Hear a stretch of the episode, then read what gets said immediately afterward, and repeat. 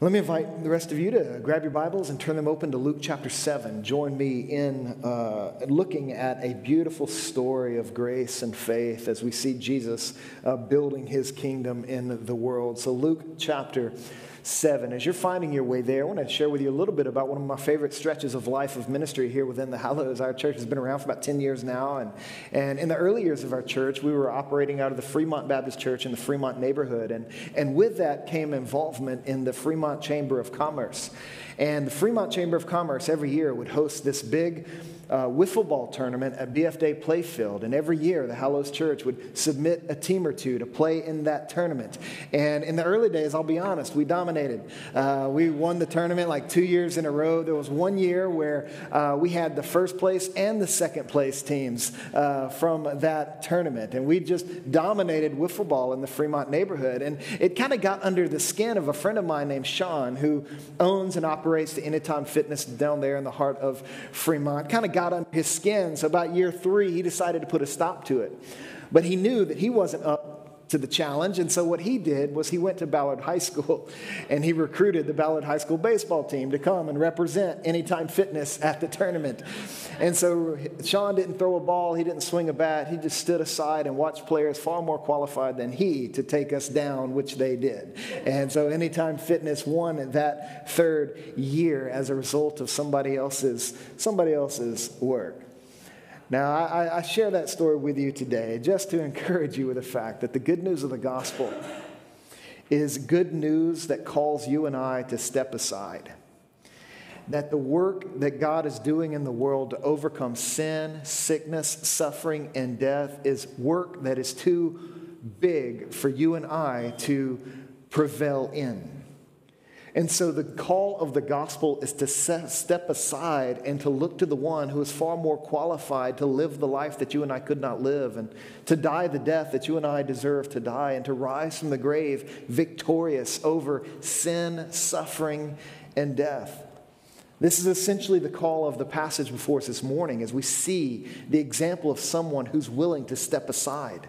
Someone who is strong, someone who is capable and competent in many areas, but he's come to a point in his life where the situation surrounding him is outside of his control. And rather than trying to grip it and rip it and take it on his own, he steps aside, appealing to someone far more qualified and far more capable to take the field for him, so to speak, and to overcome this battle in his life that he would lose if not for the grace of Jesus. And so you pick up beginning in verse 1, we read of chapter 7.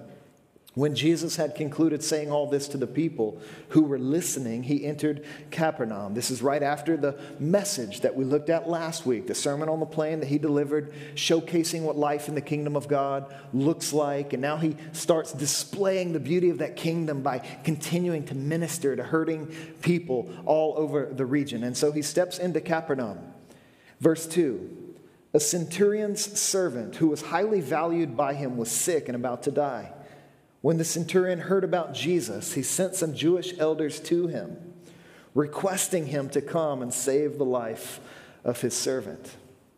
So we meet this centurion. A centurion was a military captain, essentially. He was in charge of a troop of about 100 soldiers. This was a man of authority. This was a man of position. This was a man of power. That was the role he had in the area, in the era.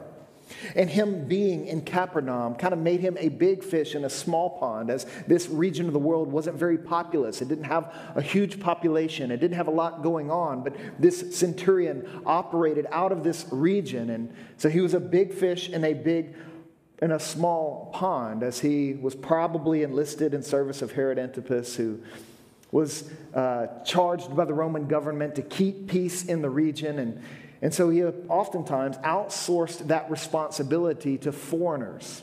And so this centurion probably wasn't a Roman soldier, because the Romans didn't have a lot of officials kind of operating there. The Roman government kind of gave that over to Herod to kind of see to. And so a lot of times he would hire Syrians and other ethnicities to come in and to be that military force in the region. And that's likely the reason why this centurion is there. But we're told that the centurion had a servant that he highly valued, a person that he cared for. But this servant was sick and he was about to die. He was facing a battle that he wasn't going to win. And the centurion recognized that though he was strong and competent, he wasn't capable of overcoming this battle in his servant's life. And so the centurion's servant was sick and about to die. Matthew chapter 8, verse 6 says that this servant was paralyzed and was in terrible suffering. He was engaged in a battle that he wasn't going to win. You've heard it said, perhaps, as you've journeyed through this world, when people are struck with some kind of sickness or ailment or suffering, it's oftentimes couched in the language of being a battle. They're fighting cancer. They're fighting this or they're fighting that. We recognize that there's something wrong with sickness and suffering, and when death is threatening us, we tend to go to war, so to speak, and we want to fight against it to overcome that which is threatening us. Now, there was a comedian who died recently named Norm MacDonald, and he battled cancer for a number of years, kind of quietly. He wasn't very public about his diagnosis and the suffering he was enduring, but one of the things he kind of worked into his comedic routine was a bit on how he hated it when people told him to fight the cancer, because he believed that if cancer did prevail over him and if he were to succumb and die to this illness, he didn't want to go out of this world with a loss, right? And so he was going to battle it to the end, but if cancer took him in the end, then that meant in his mind that he wasn't strong enough. He couldn't beat this disease, and he couldn't, because in the end, cancer did take his life.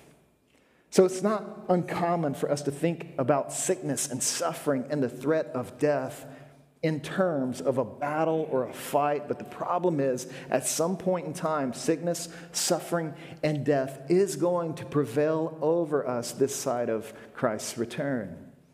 Does that mean that we are losing those battles? Does that mean that we are exiting this world in failure and not victory? Well, this was kind of the conflict and the struggle that the centurion is facing here. His servant is sick and about to die, and he wants some help.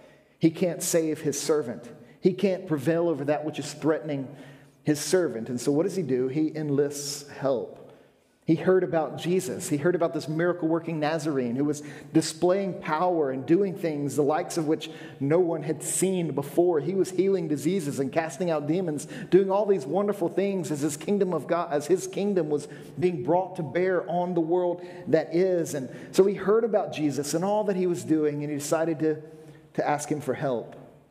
But the centurion wasn't a member of the Jewish people. He wasn't a worshiper of the God of Israel, so he did not consider himself worthy to go to Jesus directly, this influential rabbi, this guy whose power, whose prominence was spreading throughout the region. So instead, he goes to the Jewish elders. The Jewish elders were likely civil authorities, civil leaders, respected religious leaders in the community, and he goes to them because they know each other, and he asks them to go to Jesus on his behalf, and to ask Jesus to come and to heal his servant.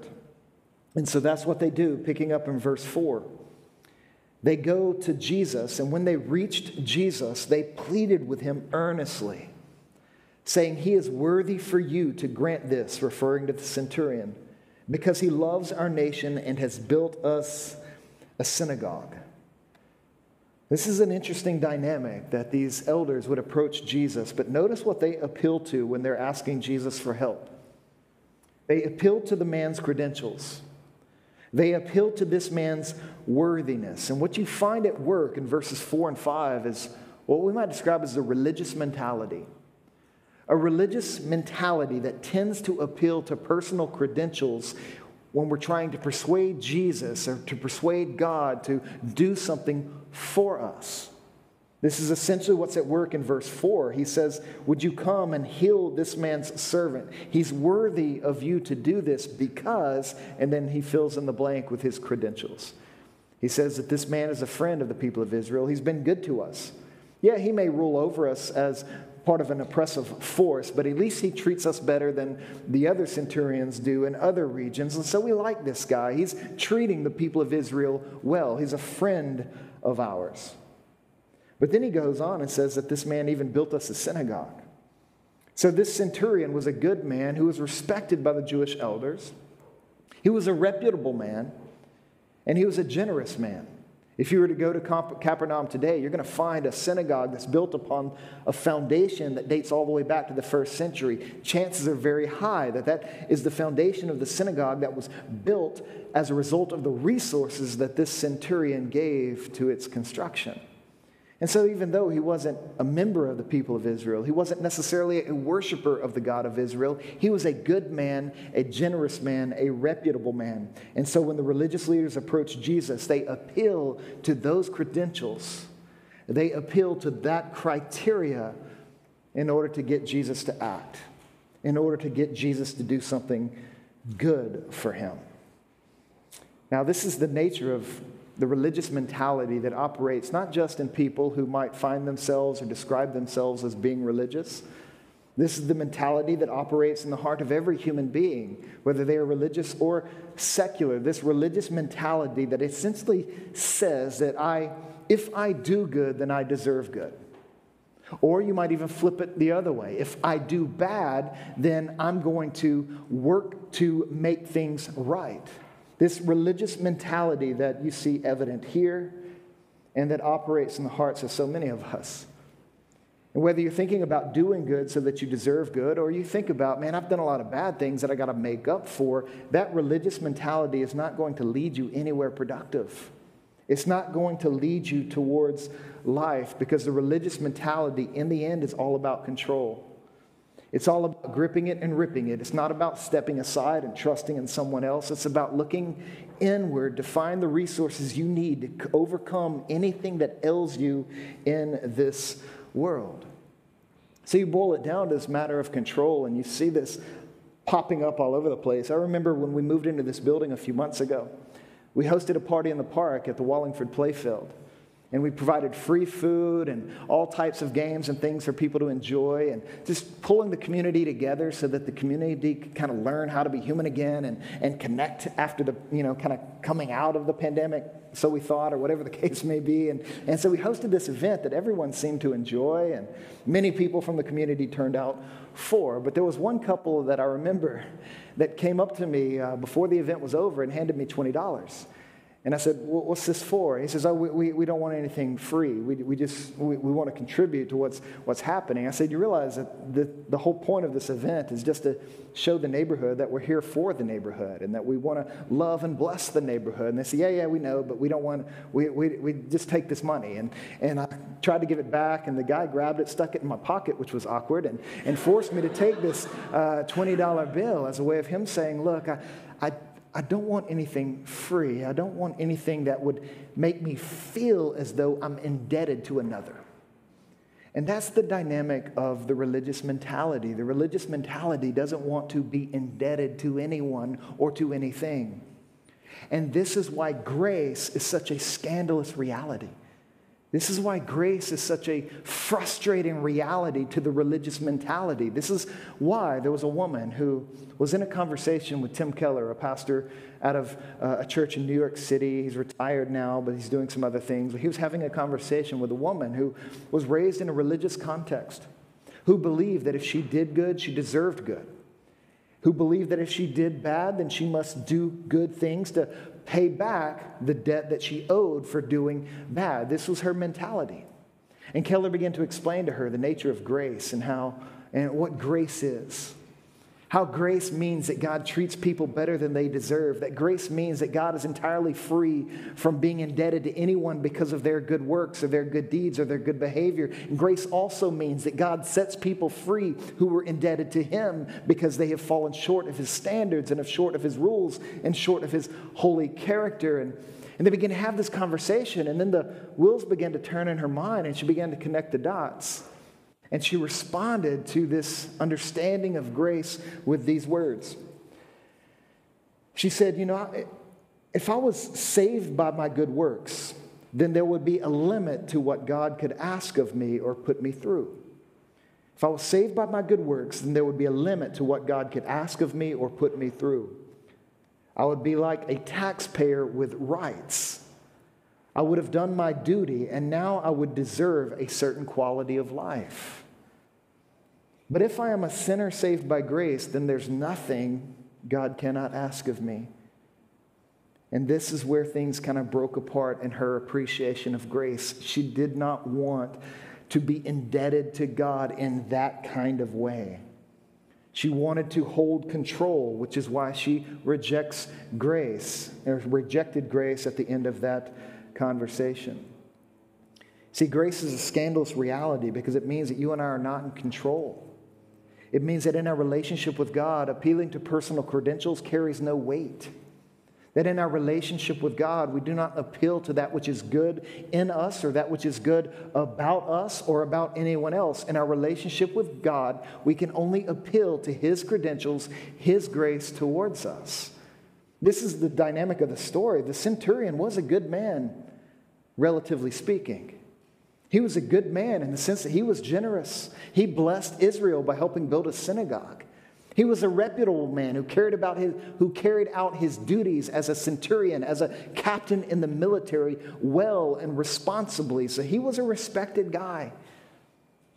But notice how the story unfolds where the religious elders, these Jewish elders, appeal to this man's credentials, but then the story is going to continue where Jesus essentially says that that's not why he's going to treat this man's servant well. That he's not going to respond on the basis of this man's credentials. He's going to respond on the basis of His grace. And this is a lesson that is really hard for sinners and sufferers like us to learn. It's really hard for us to accept the grace of God, recognizing that even the best parts about us still require the grace of Jesus to cover. In the Old Testament, there was a guy by the name of Isaiah who learned this lesson well. Isaiah was a man who was a prophet. He served the Lord faithfully in the temple. He oversaw the prayer offerings, and he was a part of all the sacrificial dynamics that were taking place in the temple. And one day, Isaiah was hanging out in the temple when the Lord appeared to him, and he had an encounter with the Lord. And as this encounter unfolded, and he caught this vision of the Lord and these seraphim worshiping God and celebrating His holiness and praising His glory, we're told in Isaiah 6 that the walls of the temple began to shake and the place started to fill with smoke and ash and dust, and all this stuff started happening. And Isaiah, who was a good man, he was a prophet serving in the temple. When all of that went down, he began to recognize the incompatibility between him and his Creator, between this holy, glorious God and him as a fallen, frail human being. And what's interesting is that the very first thing Isaiah says in response to this moment was, "Woe is me." He said, "Woe is me, for I am a man of unclean lips, and I live in the midst of a people with unclean lips." Now, the reason why he would say that is kind of twofold. One, the lips were attached to the heart. So when Isaiah said, "I'm a man of unclean lips," we know that Jesus also taught that it's out of the overflow of the heart that the mouth speaks. And so he's saying, essentially, look, my heart isn't entirely pure. There are things deep within my heart that you might not be able to see, but they're not good. And so he would recognize that, and he would affirm that in that instance. But there's another reason why he would say that. Isaiah was a prophet who served the Lord how? By speaking. His lips were the instrument of how he served the Lord. And in this moment, Isaiah is saying that the very best thing about him, the most faithful thing about him, the most righteous thing about him, his lips, his mouth as a spokesperson for the Lord, he's saying that even that requires God's grace to cover. Because he was a man of unclean lips, that his lips, as good as they were, they weren't good enough. And this is what he experienced when he begins to experience grace, because the Lord then dispatched one of those angels, one of these fiery angelic beings, to the altar. And the angel goes to the altar, takes out a burning coal, comes to Isaiah and touches his lips. And the Lord is saying to this prophet, look, my grace is going to cover not just what's worst about you, my grace is going to cover what's best about you. And so we consider that when you step in, as Isaiah would continue to write words from the Lord. He would get all the way to Isaiah chapter 64, verse 6. And Isaiah, as he's learning these dynamics of grace and what grace is, he says in Isaiah 64, verse 6, all of us have become like something unclean, and all of our righteous acts, that is the best parts about us, he says, are like polluted garments. They're tainted on some level. He said, all of us wither like a leaf, and our iniquities carry us away like the wind. He's saying we need grace to cover not just what's wrong with us. We need grace to cover even what's right about us. This is why we can say there are good people in the world, relatively speaking. But we also say that every person on the planet needs the grace of God, that the religious mentality carries no water, carries no weight in our relationship with God. The Apostle Paul would learn this. Before Paul met Jesus, he served the Lord with zeal. He was a Pharisee. He was a very influential Jewish man within that religious sect. But then he met Jesus, and his mentality changed as the gospel just blew up his religious mentality, so much so that listen to how he would talk about the best parts about him in relationship with Jesus. Philippians chapter 3, he would write these words, if anyone else thinks he has grounds for confidence in the flesh, in other words, if anyone else thinks that they can be right with God because of their goodness or because of their righteous acts or because of who they are naturally, he says, I have more. Relatively speaking, I'm better than them. He said, I have circumcised on the 8th day of the nation of Israel, of the tribe of Benjamin, a Hebrew born of Hebrews, regarding the law a Pharisee, regarding zeal persecuting the church, regarding the righteousness that is in the law, blameless. In other words, Paul was in a class all by himself. He was a good man by the religious standards of his day. But then notice what he says, that everything that was a gain to me, I have considered to be a loss because of Christ. He's saying that the very things that he would be tempted to appeal to and saying, these are my assets in my relationship with the Lord, these assets have now become liabilities. I count them loss. The best parts about me do nothing for me in my relationship with the Lord. He says, more than that, I also consider everything to be a loss in view of the surpassing value of knowing Christ Jesus my Lord. Of just being bathed in the grace of the gospel, being bathed in his love that comes to us unconditionally. He goes on, because of Jesus, I have suffered the loss of all things and consider them dung. I've lost my religious standing amongst the Jewish people, but that's okay. I don't need those things anyway. They think I'm a blasphemer now because I'm worshiping Jesus, but he's saying, that's okay. Because all the assets, all the things that I held on to form my identity and to account for my relationship with the Lord, all of those assets are now liabilities. And they become liabilities because Paul, like many of us, would be tempted to put his faith in his credentials rather than in his Christ. And Paul's saying, I'm not going to do that. My faith will rest in Christ and in Christ alone. I'm not going to appeal to anything good about me.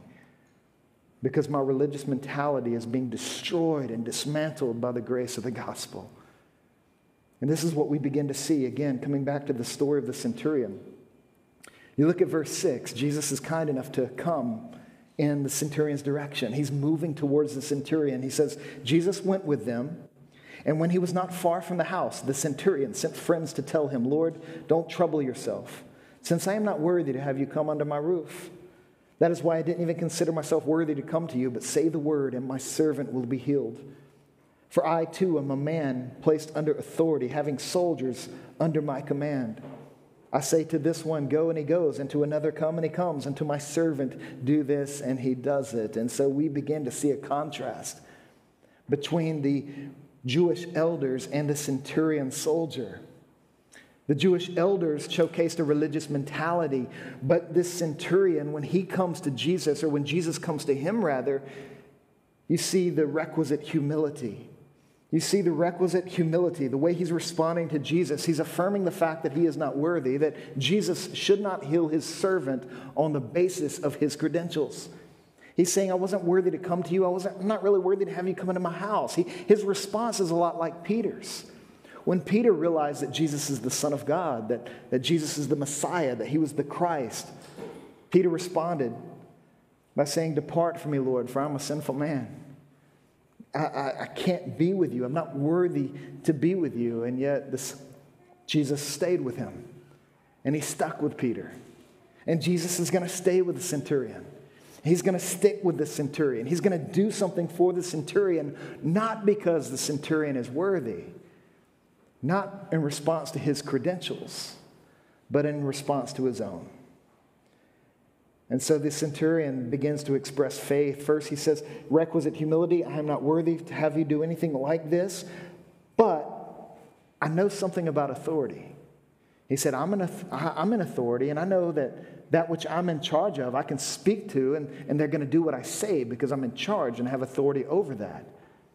And he's saying, I understand authority because, Jesus, I'm beginning to see something about who you are, and I'm beginning to sense something about the type of authority you have. And so he asked Jesus to speak a word that would bring healing to his servant. And notice how Jesus responds in verse 9. We're told that Jesus heard this and was amazed at him.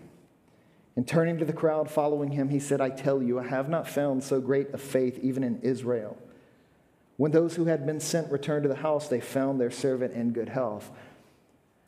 The requisite humility and the expression of faith that this centurion is making in Jesus' direction drew amazement out of Jesus. He saw this man's faith and he was amazed by it. There's only two times in all of the gospel where Jesus is amazed. One is in Mark chapter 6 when he's rejected from Nazareth and his own people literally kicked him out of the town and did not want to embrace him as the Messiah, did not see him for who he is. We're told that he was amazed by that unbelief. But here in Luke 7, Jesus is amazed by belief. He's amazed by the type of faith that this man is exercising. It's a faith that says, look, I'm not going to trust in my credentials. I'm going to trust in your credentials. That's saving faith. That's what it looks like to step aside. When you're refusing to step aside, you're constantly appealing to your own credentials for your status with God. But when you come to see who Jesus is and get an understanding of what grace is all about, what you do isn't you stay here, you step aside and you appeal to someone else's authority, someone else's credentials. That's how you become a Christian. So if you're here this morning or you're listening in online and you don't yet know, have a relationship with God that is giving you life and joy and peace and hope, then your response today is to step aside. Stop depending upon your credentials, as good as they may be in comparison to others. Surrender your credentials and put your faith in the credentials of another. This is what the centurion does. This is what amazes Jesus. And Jesus says, look, I haven't seen this kind of faith anywhere. And it's surprising because this centurion wasn't a Jewish man. This centurion belonged to an oppressive force that was occupying territory that did not belong to those. And yet Jesus is still amazed by this man's faith. He's come to a point where he's saying, look, I'm not going to appeal to my credentials. I'm going to appeal to yours for the healing of my servant. And so really what you find towards the end of this story is the first in a series of stories that are stitched together, all driving to answer one question. And that one question is, who is Jesus? What are his credentials?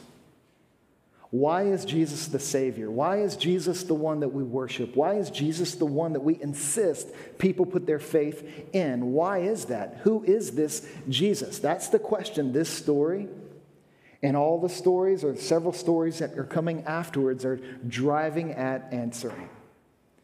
And so if you're someone here today wondering who is Jesus, or maybe you're someone who knows Jesus and you need to be reminded of just how gracious Jesus is, let me answer that question for you in three ways in light of this story. As you live by faith, not in your own credentials, but in the credentials of Jesus. As you live by faith, constantly stepping aside and appealing to Jesus in every moment of every day, in every situation, in every circumstance, appealing to Jesus' help, his power, his strength, his provision. As you live that way, let me remind you of who it is that you're deferring to. Well, the first thing I would tell you about Jesus is that Jesus is sovereign over every hint of suffering that exists in the world. That what this man says about Jesus, that he has the authority over his servant's illness, is true. And Jesus is amazed by that. And the centurion even says, look, you don't even have to come touch him. You can just speak a word from where you are and my servant will be healed. And that's exactly what happened. Jesus flexed his authority. He showcased his sovereignty in healing this servant, this man that was very valuable to the centurion. So we want to say that Jesus is sovereign over all suffering, but this might raise some questions in your mind is, well, if Jesus is sovereign over all suffering, if he's capable of healing people who are on their deathbed, why didn't he heal so-and-so when they were on their deathbed? Why does he heal in some instances but not in others? And if he is sovereign over all suffering, how do you put all that together? How do you rest in his grace in light of the fact that not every person is healed this side of heaven? Well, I would encourage you to think about it this way. When we say that Jesus is sovereign over all suffering, we're affirming a bedrock truth of the Christian faith, a bedrock truth resting at the heart of our understanding of who God is and what God is doing in our lives. We're told in Romans chapter 8, verse 28, that God works all things together for the good of those who love him and are called according to his purposes. And so there are moments when the Lord sees reason and purpose for bringing healing in response to the faith of those, faith being exercised by those who are looking to him for help, but there are times when he refrains and he doesn't bring immediate healing and relief to the suffering and the ailments that someone might be experiencing. But if we believe that Jesus is sovereign over all suffering, we can rest assured that there's coming a day when he takes that terrible thing and he works it together for the good of all of his people everywhere. And that good may be manifested in this life, or that good may be manifested in the next life. It's kind of like baking chocolate chip cookies. You know, chocolate chip cookies are made up of different ingredients. Not every ingredient on its own tastes very good. You're not going to take a spoonful of baking soda and swallow it easily. You're not going to go Rocky Balboa on a raw egg and drop it into down your gullet. You're not going to do that. But you're going to take that egg, you're going to take that baking soda, you're going to put it with some flour, some sugar, some butter, perhaps some milk, some chocolate chips, whatever the case may be. You're going to mix it together, work it together, put it in the oven, and there's coming a moment when delicious chocolate chip cookies pop out of the oven. Well, this is what we're getting after. When we say that Jesus is sovereign over all suffering, we are affirming the fact that Jesus will work all things together for the good of those who love him and are called according to his purpose. That he will work through the bad things that we experience and endure that we might not experience relief from right now. And he's going to work through the good things that we experience right now. He's going to put it all together to accomplish his purposes that will prevail. The good and the bad. Jesus is sovereign over every aspect of it. Now, let me say a word about the role of faith and healing and all these dynamics. There are times when Jesus does bring healing into the here and now, and he alleviates the suffering and the sickness and the ailment of someone we might know. And in every case, when Jesus brings that type of healing, faith is always at work in the equation. Faith is never absent when God's power is on display in the world, which is why we always want to believe. We always want to trust. We don't want to amaze Jesus by being unbelievers. We want to amaze Jesus by trusting and believing him through thick and thin. And so Jesus would say even the faith the size of a mustard seed can move a mountain. It doesn't take a lot of faith to see God's power displayed in your life. Mustard seed faith can shake the world. And so Jesus can bring healing. He can showcase his sovereignty, giving us flashes and tastes of the kingdom of God right here, right now, by bringing healing and relief as he sees fit. But he always does it because faith is operating on some level. So if you don't believe Jesus is sovereign over suffering, you don't really have much to draw on when you're asking him to do the impossible. When you're praying to him, asking him to heal someone you love or to help someone who's hurting, to bring relief, what are you appealing to in that moment? You're appealing to the fact that he can. And you're going to trust him with however he answers those prayers. That's what faith does. So Jesus is sovereign over all suffering, but we also want to say that Jesus is the servant of all peoples. The healing that comes in this story comes in response to a centurion soldier, a non-Jewish man.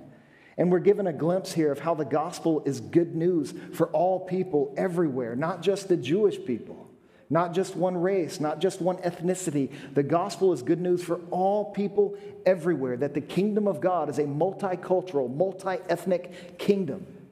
And so Jesus is showcasing that by healing this centurion's servant, saying, look, my blessing comes not just to Jewish people. My blessing is for all people, regardless of race, regardless of ethnicity. But then you go even further and recognize that the healing came to a servant in the centurion's household, that God's blessing transcends socioeconomic status. We read last week, blessed are the poor, for the kingdom of God shall be theirs. Blessed are those who are of low estate. The kingdom of God can break through to them and be for them. We're seeing that displayed here as Jesus is proving to be the servant of all peoples, regardless of their race, regardless of their wealth, regardless of their status. The kingdom of God can break through and bring blessing to all people everywhere. But then finally, what we want to see about who Jesus is in light of this text, not only is he sovereign over all suffering, the servant of all peoples, I really want your heart to revel in the fact that Jesus is the true and better soldier, that he is the true and better centurion.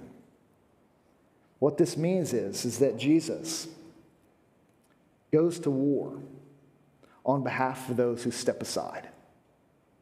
Jesus fights for those who aren't trying to fight for themselves, but who are willing to step aside and defer to his power, to his credentials, to his salvation, recognizing that only he is the one capable of defeating sin, defeating sickness, defeating death. So Jesus is the true and better soldier who fights on behalf of his people.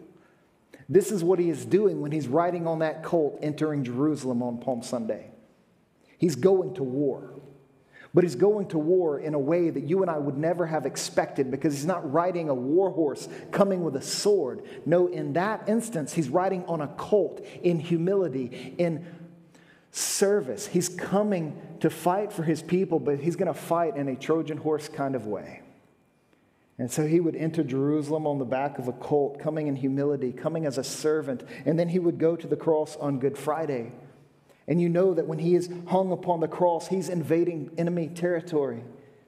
He's fighting for sinners and sufferers like you and I by enduring the very things that afflict our lives right now, namely sin, suffering, and death.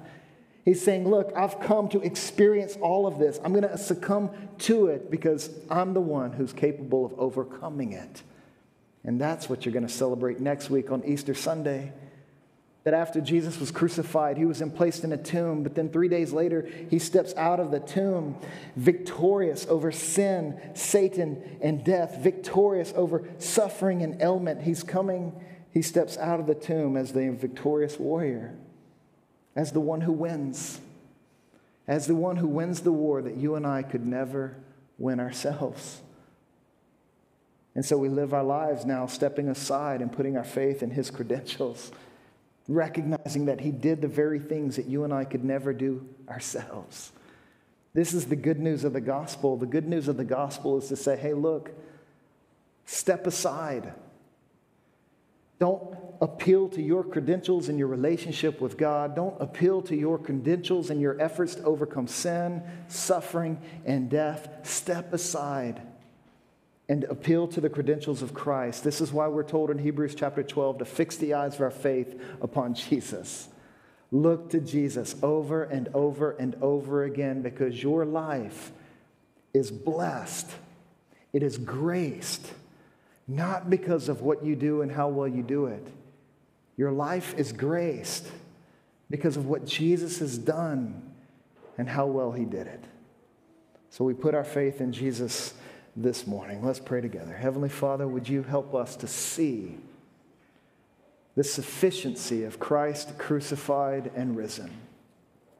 Jesus, help us to see you as you are and to recognize your credentials, that you are the Christ, you are the Messiah, you are the Savior that we need. So thank you, Jesus, for living a life of perfect obedience, loving your heavenly Father completely. Thank you, Jesus, for living a life where you showed what compassion looks like as you loved your neighbor as yourself. Thank you, Jesus, for fulfilling the law in that regard. And thank you, Jesus, for surrendering to the cross and stepping into that moment where you would give up your life, enduring suffering and being put to death. We thank you, Jesus, for dying. And yes, Jesus, we thank you this morning for rising from the grave.